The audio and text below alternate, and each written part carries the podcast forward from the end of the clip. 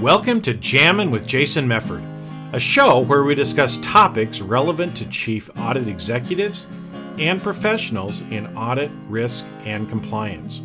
We discuss the technical and soft skills needed to navigate the minefields of organizations. You hear best practices and practical advice for helping you advance your career, and we'll even talk about music, mindfulness, and psychology because we can. So sit back and relax while you listen to the number one podcast in the world for internal auditors, unscripted and unedited. Well, welcome everybody. I am excited to have my friend Brian Ahearn back on with me. Um, you know, Brian, we we talked a little while ago and um, kind of heard through the grapevine that you were working on a new book, and so I wanted to make sure and have you back on here uh, to talk more about influence. So, um, uh, welcome back, Brian. Thanks. I, I, Jason, I really appreciate it. I had fun laughing. We've already had fun chatting a little before this, and so I'm excited to be here again. I know it's like we should probably record half of the intro stuff before we actually hit record and let people actually hear because we actually have great discussions even before we actually start talking. Yeah, lots uh, of laughs. but I think it's you know your your, your book is you know influence people, mm-hmm. and and people is an acronym, right? I mean it's it means we're obviously we're influencing people, but right. you have an acronym that goes behind or that, that lines up with people. So maybe start off and just explain to to people what the people acronym stands for because I think it's important in in our discussion that we're going to have today. Sure. Well, so the book the book title is Influence People with the subtitle Powerful Everyday Opportunities to Persuade that are lasting and ethical. And so if people aren't thinking every one of those words P E O it spells people. And I don't know, it just it hit me a long time ago this acronym about people that it is influence is all about those powerful everyday opportunities we have to persuade people that are lasting and ethical. So I'll talk just briefly about each. You know, when I talk about why it's powerful, it's because it's based on science. Everything is rooted in social psychology, behavioral economics, neuroscience. Um, so it's powerful. People can take it to the use it. It's going to make a difference for them. Yeah. Um, it's an everyday skill because I, I, sometimes I say womb to tomb. I mean, you, you come out as a baby, you're crying, you need your needs met you, um, you mean we have to deal with people every day in our lives? yeah, yeah. There are very few people who uh, go off and, and live completely by themselves. Yeah. Um, so every day we're trying to get people to do things for us, and, and that's part of the whole persuasion process. So it's a 24 7, 365 skill. It's an everyday skill. And what most people don't realize is how many opportunities are out there to ethically move people to action, but they don't see them because they don't understand the language of influence and so they're not like looking and spotting it. And the best example that i can think of which i use in the book is when you buy a new car. You go out and you start driving your car and in the days and weeks after you bought your new car it seems like you see it everywhere and it hmm. wasn't that everybody went out and bought your car your focus changed because of something in your life and, and i think when your focus changes and you begin to understand about persuasion and the principles you just start seeing them everywhere. So there are these opportunities that are out there right now, just waiting for people to tap into. Well, it's interesting because that's actually rooted in science as well, right? Sure. Because they they've done because it is it's what we what we focus on, what we concentrate on is what we see. And so Absolutely. that car example, I've heard that a ton of times, right? It's like if you decide I want this new car, then all of a sudden you see it everywhere that you've never noticed it before. And so, again, the more we talk about influence, the more we talk about these opportunities, you're going to see them everywhere, right? Which is going to give you more opportunities to influence people, which is going to make you a bigger influencer. Um, so, yeah. So, so, if somebody wants to be successful in their career, a large part of it is getting other people on board and getting them to say yes.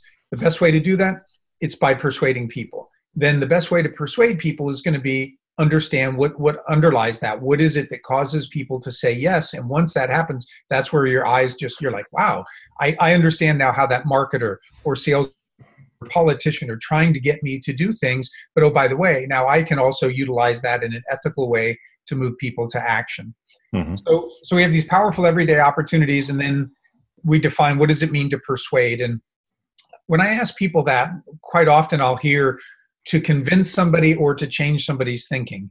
And that's a good start, but it's not enough because uh, if I asked you, you know, when you tell your child clean clean your room, you don't want them to look at you and say, "Hey, Dad, that's a good idea."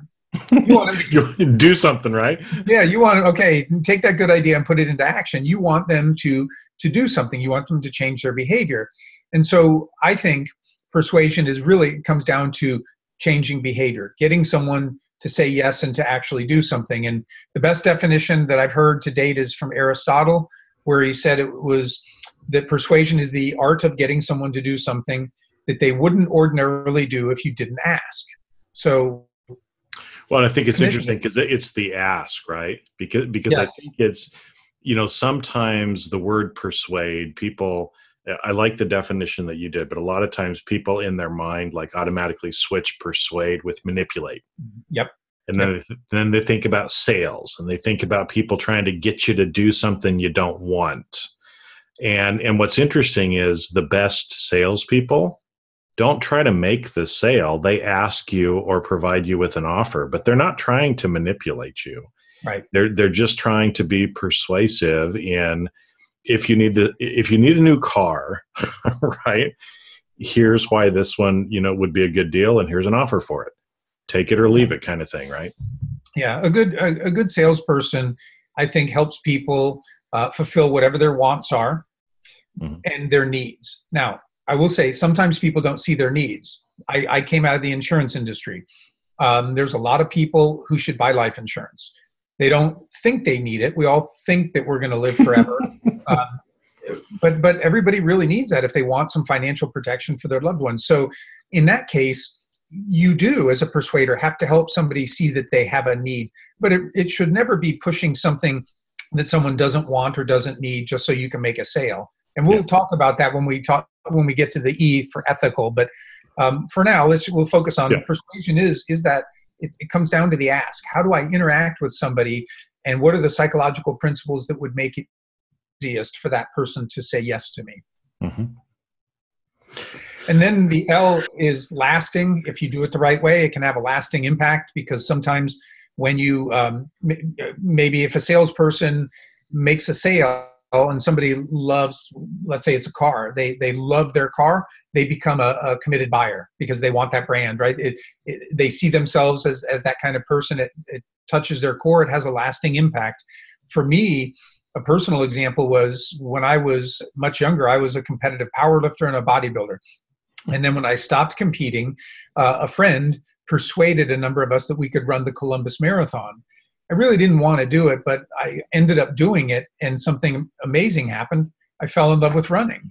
And so all of a sudden, I'm getting in 5Ks, 10Ks. I ended up running half a dozen marathons. But the interesting thing was my self identity changed. I saw myself as a runner, and I naturally did what runners do. And now I am far more committed to running than I am lifting. As much as I loved the competition of powerlifting and bodybuilding, if I only have a limited time, I go out and run because that's how I see myself. So it had a lasting impact. Mm. And then the, the, the last letter is E for ethical. And so we can go back to your comment on manipulation that uh, yeah. w- I always say there's two things that are absolutely a must to be ethical. We, first of all, we, we tell the truth and we don't hide the truth you know uh, it's not enough if you're going to sell your home to talk about truthfully all the good features if in the back of your mind you're hoping they don't ask about a crack in the basement, yeah. right? Um, truthful people, honest people, ethical persuaders will talk about the fact that there's a crack in the basement, and they also learn through their understanding of persuasion that there's way there are ways to do that that actually gain you trust and credibility and might have actually make the sale come easier. So you, so we never we always tell the truth and we don't hide the truth, and we're always looking for win-win it's not enough for me to get what I want, Jason. You need to get what you want or need too. And if both of us can do that, and I've been truthful, I can feel comfortable that I'm being ethical in my attempt to change your behavior. Well, I think I, I, think these all kind of tie together too, because you know I, I know I knew the E was ethical, and so I was kind of kind of letting you you know talk about that. But to me, the lasting ties in with the ethical too, mm-hmm. right? Because again we've got to think about the decisions and and the way we're trying to persuade people. Should be for the long term the long game you know sort of thing right? And so if we're trying to you know persuade people but maybe just for a short term gain on our part then we kind of switch over into that almost manipulative side versus if we're actually trying to do it in an ethical way then there's going to be more lasting things there. And like you said actually being honest about things like the crack in the basement but learning how to talk about the crack in the basement you know from a from a using the right words because again it's like hey you know here's the reality might be something like this right? I've lived in the house for 15 years. There mm-hmm. was a crack in the basement when i bought it and it hasn't changed in 15 years right?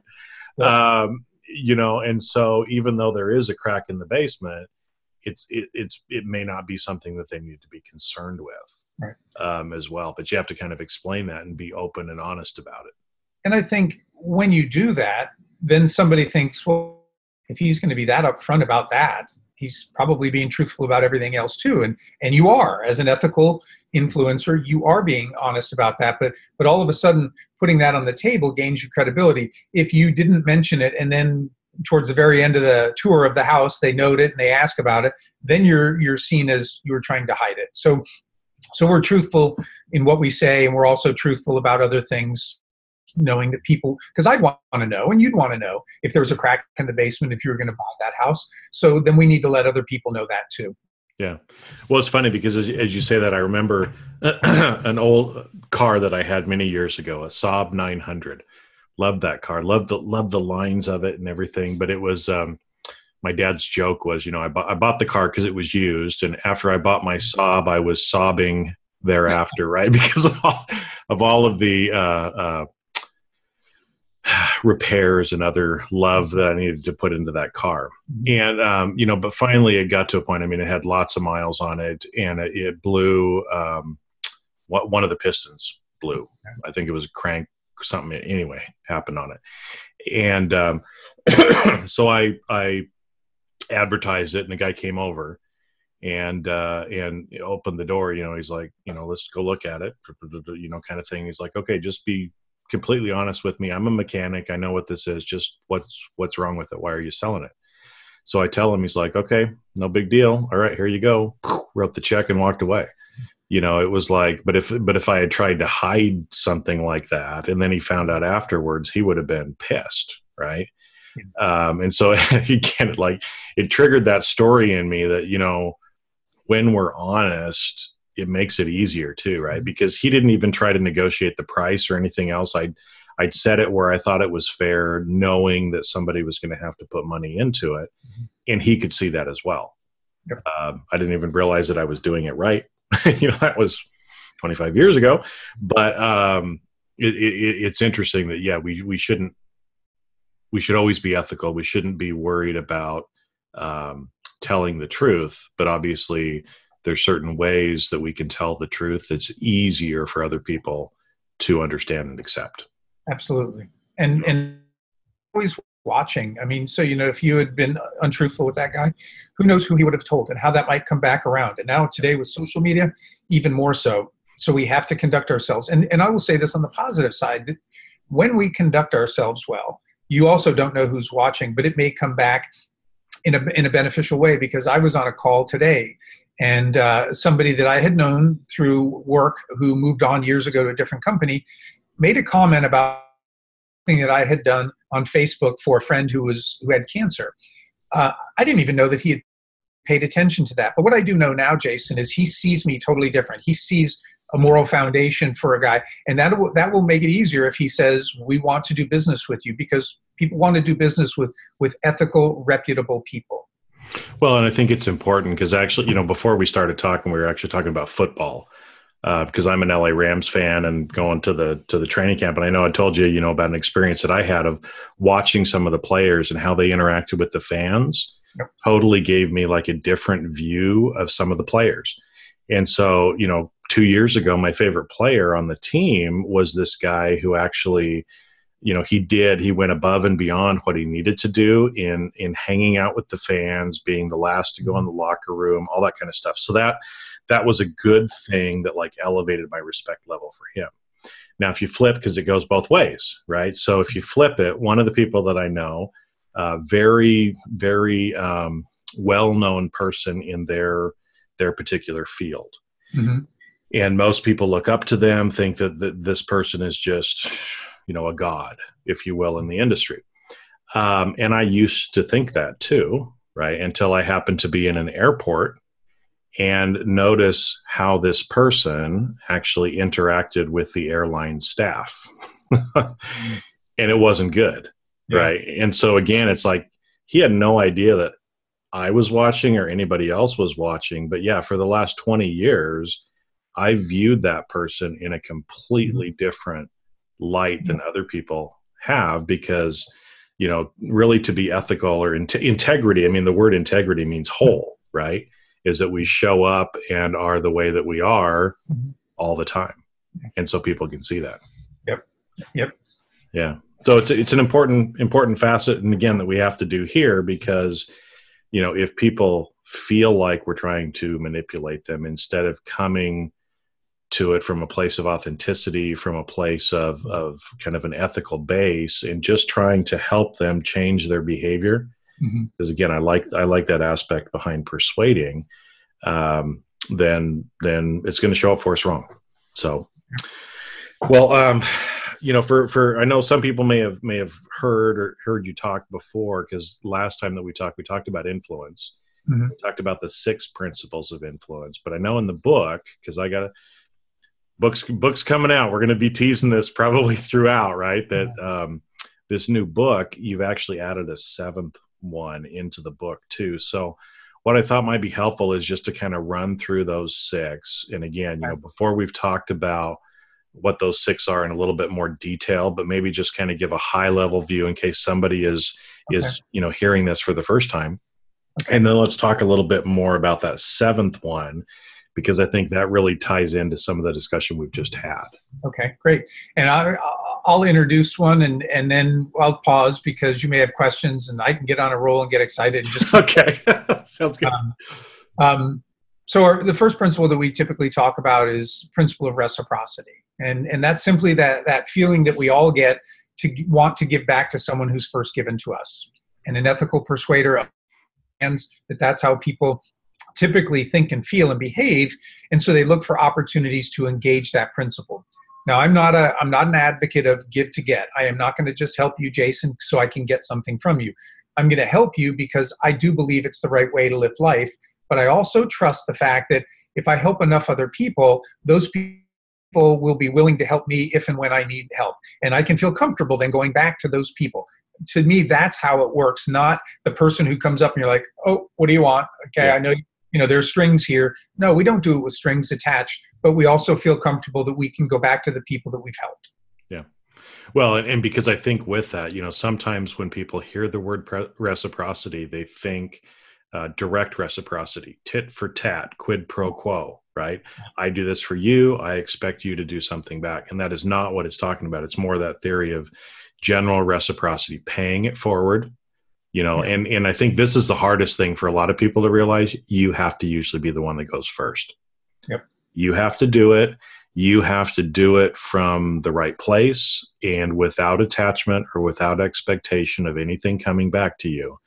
And when you do that then you're really kind of following that principle of reciprocity.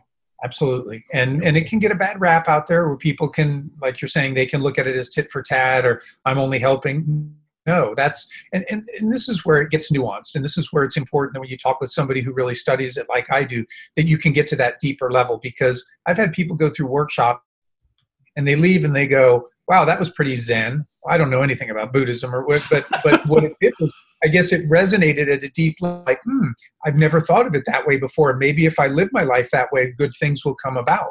Yeah. So that's the first principle we talk about.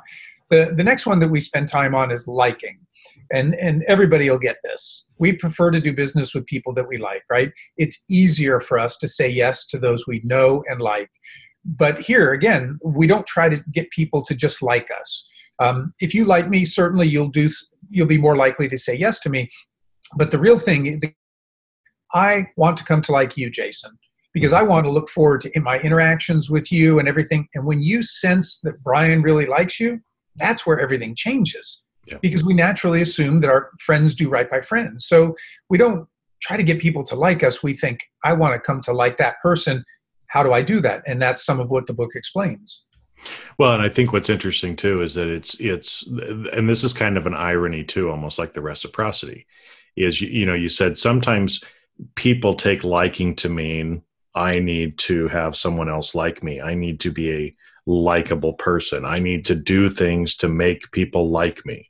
You know, you see this on social media all the time and in in offline stuff as well. But the reality is this is where kind of that authenticity and ethics has to come in too, is it's like yes, I want to get to know you. I want to get to like you. I want to find things about you that I like, right? Mm-hmm.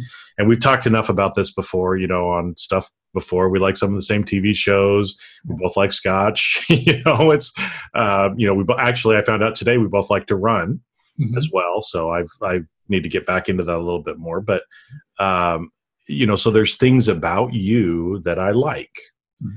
but I have to be authentically me, and I need to be open enough so that you can learn about me. Yep. To be able to like me right and so so it, it does it kind of goes both ways and that instead of trying to have people like you you just need to be yourself and try to like other people and then if they see you for who you are and they happen to like that then they will like you back i mean is that kind of a fair way of yeah, and and you're engaging a little reciprocity too because you're being the first to go. So mm-hmm. by by putting out things not in the oh you know like me, but but knowing that other people may not be as upfront, you can put those out there, and then all of a sudden, like you did, like hey, I like running too, and I like Scotch too, and and all of a sudden we're we're bonding. Yep. Yeah. Because because because that's what I try to say. You know, especially from the audit from auditors who are a lot of my um, you know audience is we we we talk about things like rapport building when you're going in to do an interview and so i've mm-hmm. talked about some of that stuff and there's different ways to do it but one of those is to try to find something that's interesting about the other person mm-hmm. or something that you know is important to the other person and ask them questions about it. Um, it could be things in their desk or pictures or other different things but try to find something because everyone in the world you can find something in common with them that you both like if you want to. Absolutely. And and i think that you know when when your motivation is, not to get them to like you because you can you can do the very same things but that motivation is what comes through and that times people feel like oh this is like interacting with a bad salesman who will say or do anything to get me to like him versus somebody who they say wow they're so genuine i really like that person yeah. because they also seem to really like me so it's what comes from the heart matters. No, it does. It does. All right. So that's reciprocity and liking. Yep. Next one. Uh, Well, the next one we can talk about is authority. So um, people will naturally say yes. It's easier to say yes to people that they view as experts, people who have more wisdom or superior knowledge in something. And I mean, we all get this too. That's why many people listening to this probably use an accountant to prepare their taxes if they have a question uh, about something legal, they turn to somebody who's got a law degree. Yep.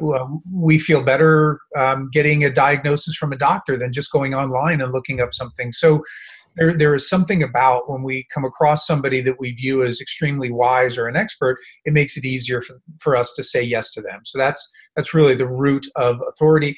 And the challenge of, of um, could be an auditor, me, you, anybody else is, can I get expertise out there. So people have a reason to listen to what i'm saying. If they don't know that i'm an expert and they find out after i've already given the presentation or given some advice doesn't do me a whole lot of good at that point. So it's about thoughtfully making sure those people can see what your expertise is then they begin to listen to you more.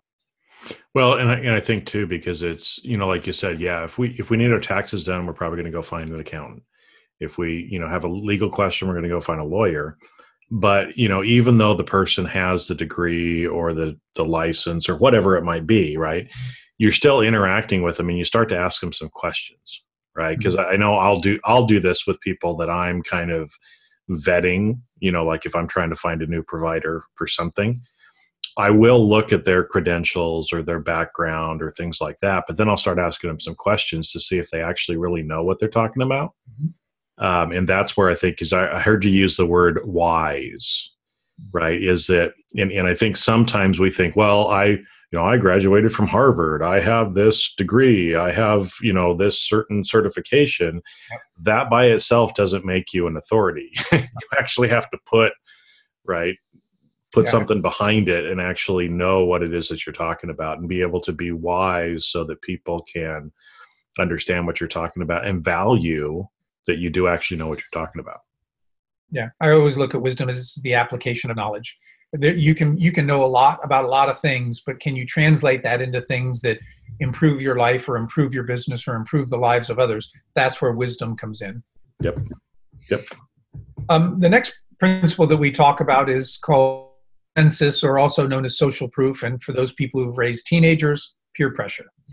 And it is simply the fact that human beings are social a social species, and when we come across what other people are doing, how they're feeling, thinking, behaving, that tends to impact how we think, how we feel, and how we behave.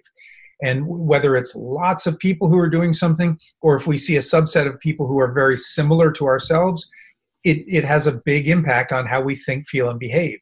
So understanding that, you know, people who are ethical persuaders try to tap into that and, and legitimately by talking maybe about testimonials or, or Amazon ratings, just things like that that are telling somebody, hey, here's what other people like you, mm-hmm. what they're doing, how they feel about this product or service. Yeah. Okay. And then the next principle that we spend time on is principle of consistency, which simply describes the reality that most people want to be consistent in what they say and what they do because when we put our word out there and we follow through, we feel good about ourselves. And we also look good to other people. When we say we'll do something and we don't, we tend to feel about ourselves and we also know we look bad to the people that we promised to. So it's it's a very very powerful driver of behavior. So if we can get people to commit by not telling them what to do, but asking, and then they say yes, they are far more likely to actually do what we would like them to do. Yeah. Well, and I think you know you see that a lot in um, in some of the sales techniques and other things like that. Is it's like slowly bringing people along. You know, if if you if you watch somebody who who does sales a lot, you know there'll be things where they'll ask a question to get you to say yes right because mm-hmm. i've always heard you know if you can get somebody to say yes i think the magic number was somewhere around seven to ten times before you actually ask for whatever it is that you're really wanting to ask for that consistency along the way they get used to actually saying yes so mm-hmm. that when you actually ask they do say yes right Dale Carnegie pointed out in his book, How to Win Friends and Influence People, where he said, get them to say yes uh, immediately because he saw the same thing as he um, observed were highly successful back in his day. The more somebody said yes, the easier the next yes became. Yeah. Yeah. All right. And the sixth principle that we typically talk about is called the principle of scarcity. And I'm sure people are well aware of this too that we tend to value things. We want things more when we believe they're rare or going away. And so we see it all the time with uh, sale end Sunday, while supplies are last, or while supplies last, things like that, where it triggers in us like, uh oh, if I don't take action now, I might not get this opportunity. And, and I like to talk about FOMO, fear mm-hmm. of missing out. That, that drives an awful lot of human behavior. If we can honestly talk about what someone will lose by not going with what we propose, quite often that will be the difference maker for them to ultimately say yes. Um, as a very personal example, if somebody were talking about sales training, there's lots of people who do sales training, but there's only 20 people in the world certified by Cialdini. And of the ones that I know, I've got more background and experience in sales than any of them. So I can legitimately tell a prospective customer, you can't get what I do anywhere else. You can get sales training, but you can't get what I do.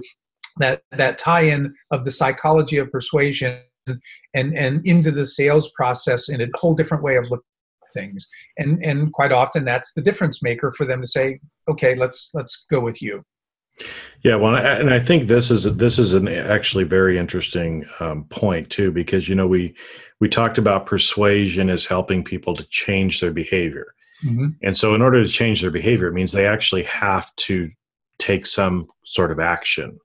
Yes. And and so you know I think I think sometimes you know people look at scarcity of you know, it's like the late night infomercial, you know, only 49 left and buy now and we'll throw in an extra Ginsu knife and whatever else, but must do it in the next 20 minutes, you know. And so people kind of see that or think of, I think to me, like that scarcity part of it is, is almost being like an icky part. But actually, scarcity is, and again, this goes back to the science, right? It's important for us as humans to see the scarcity, to understand what we could lose out on mm-hmm. if we don't take action to help us take an action that we should be taking already. Yes. Yeah, yeah. People, people tend to regret what they didn't do more than what they do, and by you know missing those opportunities, it's just like, uh, you know, I, I hate myself for not buying apples. You know, fifty bucks a share, something like that, and uh, I should have listened to that guy or that lady who was telling me buy Apple. You know, it's it's it's that kind of thing. But I want people to really recognize if we're doing this right along the way, if we truly are trying to come to like the people that we're working with and serving, and we're truly trying to help them by giving and engaging reciprocity, and we're honestly talking about whether it's our personal authority or bringing in authority from other areas and how other customers have felt, we're, we're just being truthful along the way with something that we've already established is either a want or a need for them. And then when it gets to scarcity, well, you know, if you would buy because there was only a few left, but if you think there are hundreds, you're not going to buy right away, you'd be kicking yourself. You'd be ticked off at me if I didn't tell you, gosh, I'm sorry, Jason, but we, we sold the last one. You're like, why didn't you tell me it was the last one? I know. So, well, and and it's funny too because I know like we took when we when we talked last time, you know there was a whole idea i think i think you used the example of the uh, financial analyst right saying hey if if if you can find a way to save five dollars more each month you know you're going to have a hundred thousand dollars more at retirement. Right mm-hmm. which sounds like a good thing so a lot of times we kind of focus on the positive or the good thing that people are going to have mm-hmm. but the more effective is if you can't find a way to save five dollars mm-hmm. you're going to lose out on an extra hundred thousand dollars in your in your retirement. Yeah, and because it's it's the fear of loss that drives us more mm-hmm. than you know the the the potential for gain. Which, yeah, absolutely. It, it's the science, it's the psychology, and so again, it's like um, we shouldn't be afraid to actually share that with people because it does actually help them to take that action, which is the whole idea that we're trying to get to anyway. Yeah, I mean, and here's an example a lot of people could relate to. Let's say I'm talking to somebody named Bob, and Bob's 50 pounds overweight. And I could say, Bob, you know, you're overweight. That's not good for you. Imagine how good you'd feel if you lost that 50 pounds. And it, yeah, okay, that, that's more motivating than not talking about it. But if I also say, Bob, you know, you're 50 pounds overweight, I was reading a study that says people who are that overweight cut 10 years off of their lifespan. You don't want to leave your family 10 years sooner than you have to, right? He's going to be more motivated to take some action thinking if I my habits, I'm going to die younger than I mm-hmm. need. Yep. Yeah, yeah, and you're still you're still trying. I mean, the goal is to try to, you know, because again, if Bob is your friend, you do yep. care about him. You don't want him to die ten years early. You do want him to feel better, right? So you want both of those things. But if you know that encouraging him to actually take action is going to be more effective, if you say, "Look, Bob, I, I don't want you to die ten years younger." That's right. You know, I don't I don't want you to miss miss your family and you know seeing your kids get married or whatever. That's still having a real honest conversation with him, but it's if it's still coming from a place of caring. It's not like you're trying to scare the hell out of him, right? right. But it's like Bob, I care about you, and I and I don't want you to have these health issues. I don't want you to die early. So let's let's get on it. Let's go running together, man. You know, whatever. And if Bob loses that he's not going to come back at some point and go, darn you for scaring me into losing. what am I going to do with these next 10 years? I know I'm going to be there to see my grandkids. How dare you, Brian, actually, right. you know, encourage yep. me to have a healthy lifestyle and, and yep. try to help kick me in the butt to get me there. Yep. Because I, and I think that's what we have to, what we have to think about in the back of our mind is anytime that we're trying to influence somebody it should be coming from a good place. Absolutely. If we're doing it the the ethical way, and so again, but just try to do it the most effective way that you can. Mm-hmm. So, yep. Yeah. Yep. Okay, so good overview of kind of those six principles. Now, the new one that I saw that you added was unity. Mm-hmm. And so at first when I saw that I thought, okay, that's a little bit different, but maybe explain explain about that because then after I started thinking about it, it's like whew, totally makes sense and good thing that needs to be talked about. So so unity was introduced in uh, Robert Cialdini's book Pre-Suasion. So he introduced a seventh principle and people asked like, well, I thought there was only six principles, you know, all these years of study and you only had six and and his standard response is it was there all along, but it was kind of underneath the surface and I just didn't notice um, some people have described units, the principle of liking on steroids, but it's more than that. So the principle we we talk about, uh, it's easier for people to say yes to those who are of us. So when we share some kind of identity, it's not just the fact that we have something in common, but there's some shared identity. And some good examples would be, well, best example I can think of is my dad. My dad served in the United States Marine Corps during Vietnam. Um, when my dad meets another Marine, particularly one who's been in combat, I would swear, Jason, that he feels closer to that person than me, his own flesh and blood, because they have experienced something very few people can understand, and there becomes a natural bond. It's they can look at each other and just know how they're feeling about certain things. Now, uh, certainly, family is is a, a unity maker. When if you learned that you had a brother that you never knew about, it didn't matter that you didn't meet him. You'd feel things towards that person you wouldn't towards other people. And if there was help needed, we will go out of our way and do things for family that we wouldn't do for anybody else. So that's that's the the deepest tie. But but things like uh, having been in the, in the, the military, having been part of marching bands, or having played sports on on teams creates this sense of unity. It's kind of a we, against the world mentality. And so I like to put it this way that we is me and me is we. That, that we really are, there's almost a blending of who we are with that group that we feel unitized with. Does that make yeah. sense? Yeah. And so it's almost like a sense of community, you know, as well, too, yes. to, to where you're actually, you are connecting at a deeper level. You know, it, it, it's not like, well, yeah, we both like to run. That's great right versus if we had actually you know like, like that group of guys that you were talking about to begin with right mm-hmm. uh, because you ran a marathon together you trained in the marathon together mm-hmm. that creates more of a sense of unity between you guys as that group yes. than just you meeting somebody else that you like to that likes to run also yeah i think right? a great example some of your listeners probably uh, do crossfit crossfit in my eyes, um, took what people were were doing like in the gym where I'd go to the gym and maybe I see you and you see me and we have that in common and we're friends but CrossFit and you and other people and throws us into things that we are doing together yeah. and so to me CrossFit has is unbelievable because it's built community because everybody is not just like seeing each other, but they are working together, encouraging together. You get done with that workout, and I know how you felt because I did it. You know how I feel, and, mm-hmm. and we can always go back to that one workout. Like I used to do Taekwondo with my daughter when Mr. Pidio had us do 500 kicks that day. Oh, oh, man! It was it was on Cinco de Mayo. He called it Kiko de Mayo. Kiko we are de Mayo. Forget.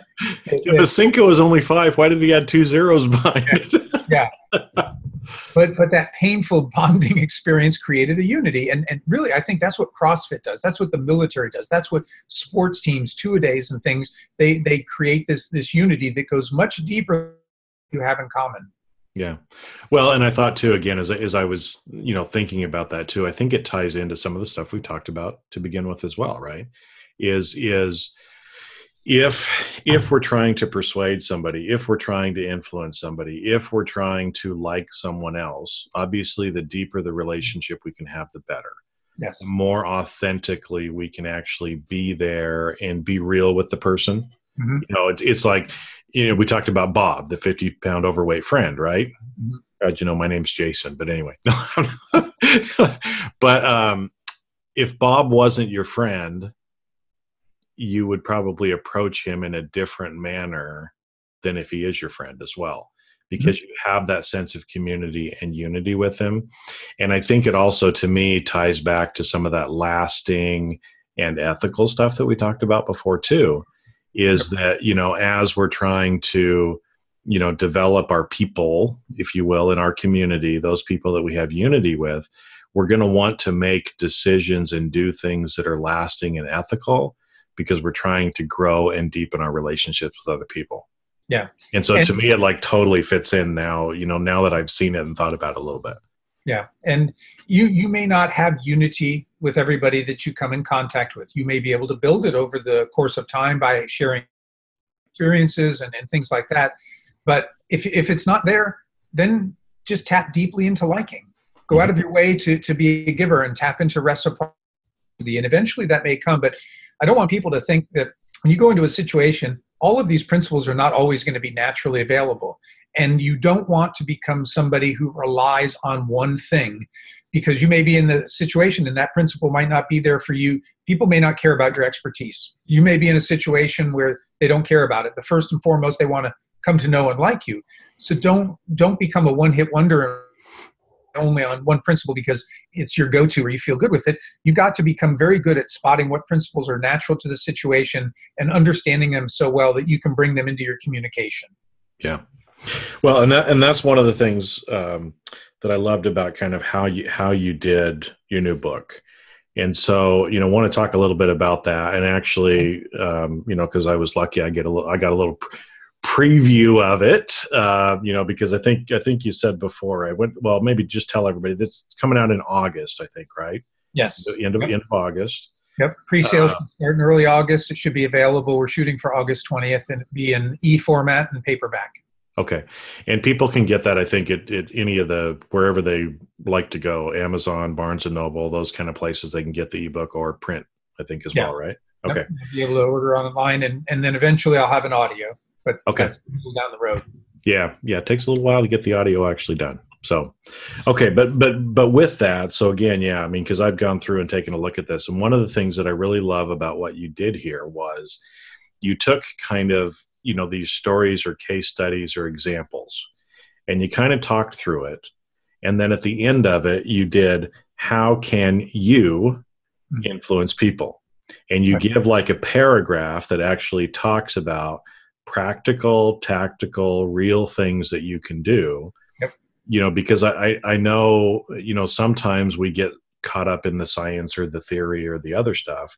But at the end of the day, we got to actually use this. Yep. And so I really appreciated, you know, kind of how you did that. And so maybe we can kind of go through and, and talk about a couple, you know, in, in the book, actually, you mentioned your dad, mm-hmm. you know, uh, about that and about the Marines and, and that whole sense of of unity in there. Um, and so, so maybe let's just kind of talk about a few because one that really jumped out at me was Kodak. You have a mm-hmm. you have an example in there about Kodak, and and the reason for me is I've used them kind of in a case, in case studies and speeches and trainings that I've done before, um, but kind of in a, in a in a little bit of a different way, right? And so maybe just just kind of give us the the the backstory there of kind of you know what was going on at kodak? Why did this make it in the book as kind of a little business case study? And then how how we can kind of learn from it and see where we kind of go. Well, I had a friend who who actually brought it to my attention and said, "I think this would be a great uh, article for you to look into about Kodak."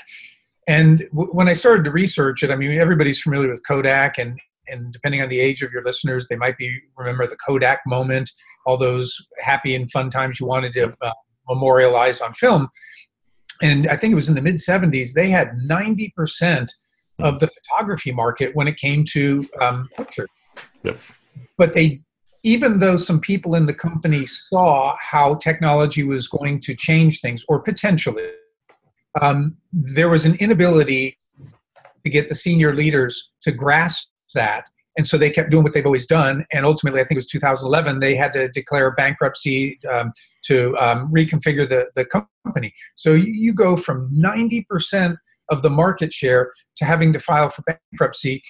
And i believe a big part of that was people who understood what was what was coming with technology didn't have the ability to persuade those above them that we need to take this serious and we need to make the changes and they kept doing what they've always done. And, and that's a natural human tendency to always to keep doing what's what's already worked. Um, change is scary but i really firmly believe if the people at kodak the ones who saw it coming had understood better how they could persuade people they might have gotten senior leaders attention to be able to say we need to start looking at this so maybe we need to start changing what we're doing. Well, because I, I, you know, I've I've seen it. I looked at it kind of from a risk management perspective and the the changes in strategy and other stuff. Because what's interesting is, like you said, for a time, Kodak had 90 plus percent of the photo, you know, business. Mm-hmm. And and what's interesting is, you know, Fuji, which became major competitor to them, started eating into that market share and and Kodak was I mean very innovative company. In fact, I think if I remember right, I think Kodak was the one that first came out with the color printer. Um, but I know they did in in I think it was 75 they actually came out with the first digital camera. I think back in, in I think it was 75. And and so they actually pioneered the technology that actually ended up being one of the biggest things that put them out of business. Um, but but the irony again was, you know, like you said, I've I've read different stories about pitches that people made to to senior leadership, and and they just they just wouldn't listen, you know. And it's and it's like you said, if if someone or a group of people had been able to better influence and better communicate what they saw happening yep. then they wouldn't have had this big bankruptcy and you know effectively a math you know pretty much Kodak is done, right? Nobody in 20 years, nobody's going to know what a Kodak moment is, except for all of us that are old. And by that point, we'll probably get senile anyway. won't remember. Got it. show us the picture, and we'll go, "Who is that? Who is that?" Uh, yeah. But, um, but but I thought it's interesting because if you take Fuji on the other side, people there did get it. They were mm-hmm. able to influence and and Fuji actually was the one then that came up with the first semiconductor digital camera. Mm-hmm. One in the 70s was actually film based still, but they knew that it was going to be a problem, but they started in the 80s actually, you know, influencing, communicating it, socializing it and change their strategy so that, you know, at the same time that Kodak was um, filing for bankruptcy, they had totally redone their business and are now in product lines nobody would ever think of Fuji being into. Mm-hmm. But it was because those people at the company were able to influence and actually make make the changes. They were actually able to change the behavior and, and have the company do things differently. Yeah, because at, at some point, I mean, when you're highly successful, somebody had to come with the idea about this is what we think the future is going to be, and we need to be ready for it now, people might have been doing that at Kodak, and, and senior leadership didn't say yes. People at Fuji, they made the pitch, and people did say yes. But I think the specifics of how they should have done that, we would need to understand a lot more about their business. I do think the bottom line is this that if people in an organization who really have their pulse on, on the market are not able to convey that in a way that gets those above them to see what they and see the risks that they see and investigating change, then a company is going to be doomed because nothing that we do right now, nothing you do, I do, or anybody else does, will stay the same for very long. It's mm-hmm. just just with the technology that we have. So we have to be ready to change, and we have to also be those people who can get the people above us ready to change. Yeah. No, it is, and and because you know, again, I think that that's I, I wish I had more information because again, that that whole case study with Kodak and with Fuji has just always fascinated me. You know, mm-hmm. two companies and yet they had totally different outcomes. Yeah. Um, but let's let's maybe talk about. I mean, just may, maybe another story or something from the book that that that you find that's helpful and that, that we can actually then kind of show people, explain the story, and then kind of do that practical you know how can you influence people from that? What's the lesson that they can learn or the thing that they can actually take back and start doing? Another one that really jumped out to me was jc penney. When jc penney um, got some new leadership and i believe it was ron johnson who had come over from apple and they had some people from target. They had a lot of really really smart people come in and they did away with the traditional sales. So jc penney i, I want to say it was 40% of their revenue came through sales you know, when they'd have big weekend events, things mm-hmm. like that. And you've probably heard people say this, and, and I have too. Why is that item 19.99? I know it's 20 bucks. Why is that 9.99 or whatever the case may be? But there's plenty of studies that show you price something at 19.99 and it sells better if it's $20 or $21. Yep. Um, even though you might think, I know this, people might say that stuff on infomercials, it doesn't work. Yes, it yes, does. it does because they, they make millions of dollars doing it. That's they, why they do they it. They measure. They know what works. So so they came in and they were doing away with sales and they wanted to go with with what they would consider you know just uh, everyday low price kind of thing and no more funky numbers it's going to be 15 and 20 dollars and and things like that and as i read about the strategy my gut said this ain't going to work because people first of all there, there's plenty of studies that show 1999 et cetera that that works it stimulates more purchases but the other thing was what you're taking away from people people love a sale and I, I, say in the book, it's as it's as all American as uh, mom apple pie. They got a they got a deal, man. We got ten percent off, and we'll put it on our credit card and pay twenty percent interest. But we got ten percent off. Yeah, we. I mean, we we better when we get what we feel is a deal. And so I thought between those two things, this is going to be an abject failure, and I was right. I mean, when I circled back um, sometime later and looked, um, Ron Johnson admitted that the pricing strategy was a failure and he was gone months later. So sometimes what just because it sounds good to you sounds good to me, that doesn't mean it sounds good to everybody. We need to step back and say, what does the science tell us about how people think and behave?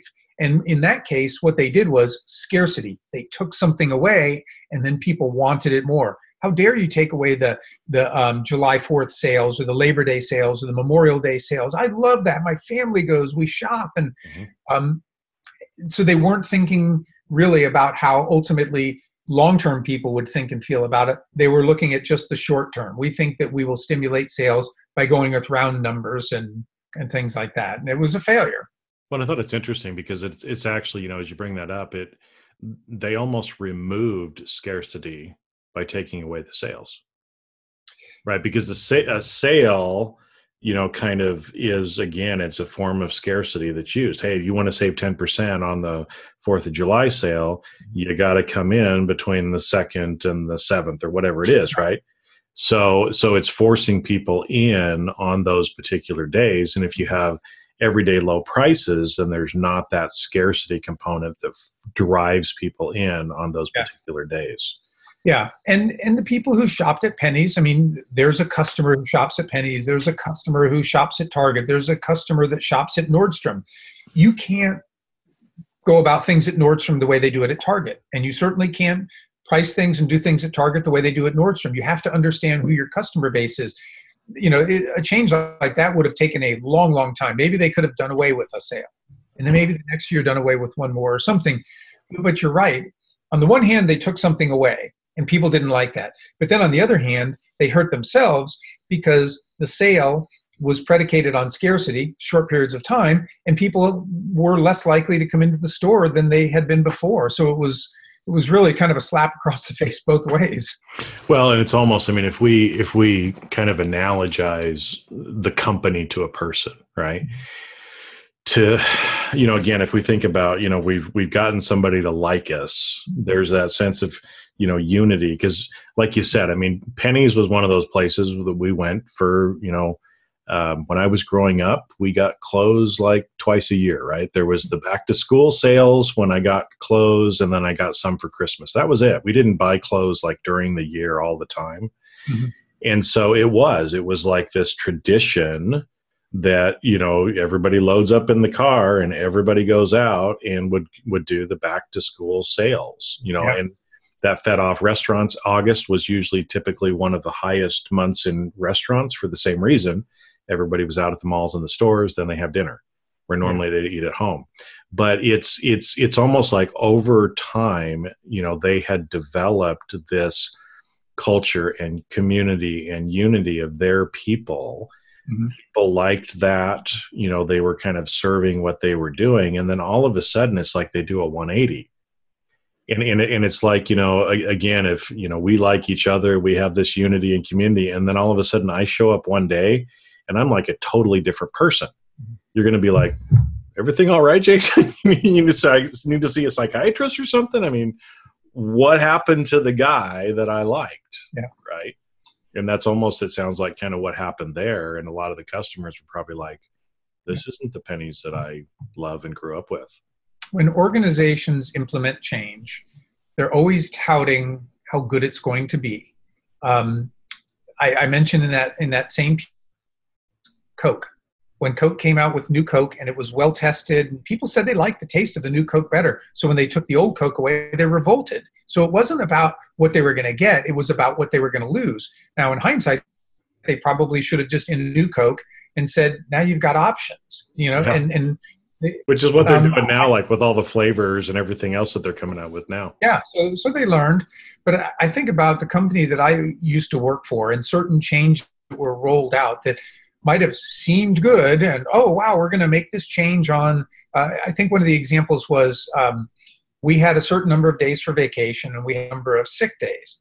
And management said we're going to do away with the sick days. We'll just combine them in with the with the vacation days and you know for somebody like me who hardly ever took a sick day i looked at it and thought wow i potentially have six more days to take and do what i want with there was a lot of people who always took all six days. And the way they restructured it, you te- technically were going to lose a couple.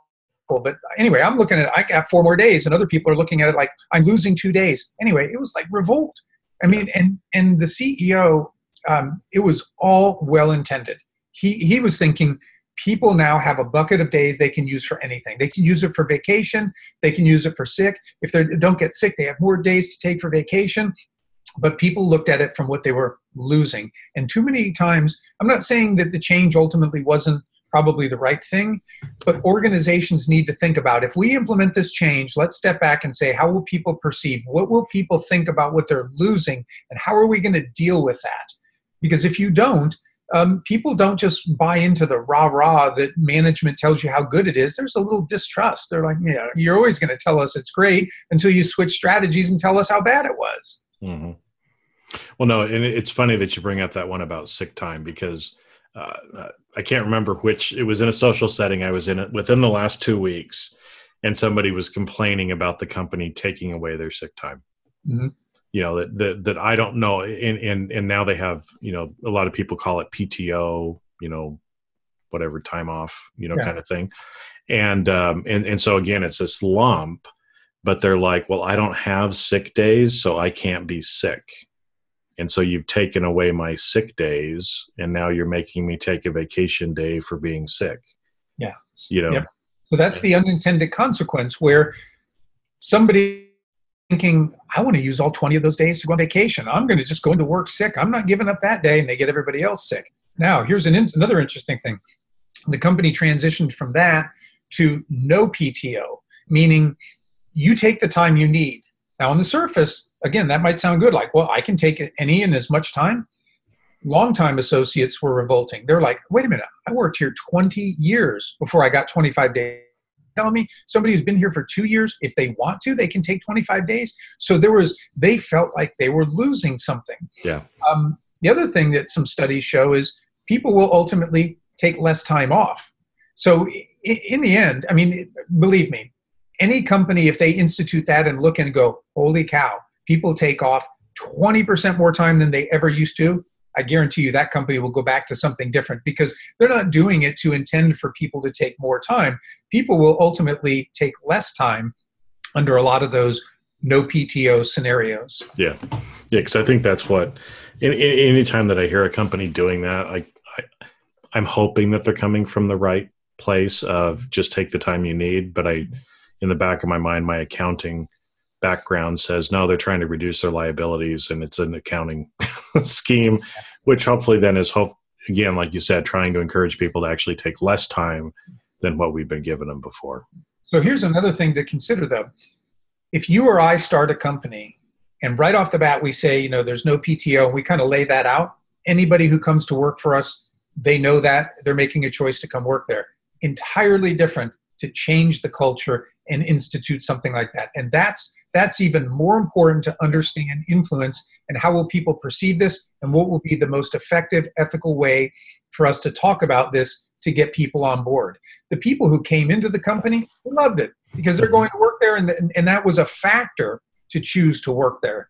But Yeah. the bulk of the people had been there for a long time. Well, and I think what again it shows is, you know, like we talked about the whole scarcity side of it and how again, I mean, this is like real life, everyday example of people being much more afraid or getting much more upset about losing something than about what they're gaining. Yes. And so, like you said, I mean, because I, I was the same way. I liked PTO because I never got sick. I mean, I was I was a stupid kid that you know I had hundred percent attendance for like almost the whole grade school, and when I did get sick, it was on Christmas break for some reason, right? So I still was I was at school every single day, right? Yeah. And so for me, somebody that never takes sick days and would always feel guilty about, well, I'm not really sick. hmm I like the PTO side better. But again, most people view that as you're taking something away from me and it, it gets them to change their behavior or actually talk about it and act about it. And so the same thing, if we want to influence people in the right way, we need to be talking about what they stand to lose more than what they're going to gain. Yep. Because unfortunately, that's what really gets people motivated to make change. hmm So Yep. So there's there's just uh, some opportunity to to rethink how you're how you're doing things. But most people don't understand the language of influence. They're not necessarily thinking about, you know, what is the intended impact or, or the unintended impact on people. And so they're just going to do what they've always done. And let's let's just tout all these great reasons. And and truthfully, the more great reasons you give for doing something, the more people distrust it.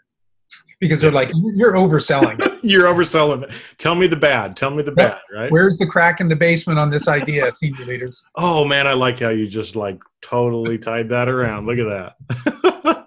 well, it is because all of this actually really does fit together.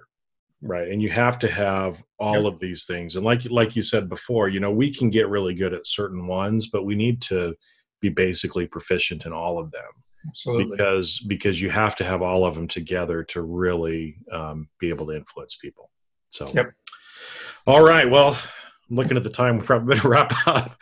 But um, uh, you know, Brian, I really appreciate you talking more about this because again, I I see this as being one of the biggest things that people have to learn Mhm. both in their business life and in their in their personal life and a lot of people aren't talking about it. And so I, i'm really grateful to to know you as an expert because i know you know how people can find you. I know you've got a website. I think it's in, influencepeople.com or is it dot biz. Yep. influencepeople.biz um, you can get a hold of brian but i know too you're active on linkedin um, and and because i remember you know the way we got connected i heard you on a different podcast and i remember you saying hey connect with me on linkedin but send me a personalized invite Mhm. and i'll respond and connect and so i'm like okay brian i just heard you on da, da, da, da," and you're like boom right um, so you can also reach out to brian on linkedin as well right Absolutely. um, easy easy to find. His his nice handsome face will pop up and you'll see all the stuff there um, about him. But Yeah. um, excited for people for your new book coming out again. It's influence people and what's the subtitle again? It's the it's the acronym. Powerful everyday opportunities to persuade that are lasting and ethical. right. And again so we've gone through and talked about those because ultimately again if you're going to influence it needs to be for the long game. It Yeah. needs to be done in an ethical way.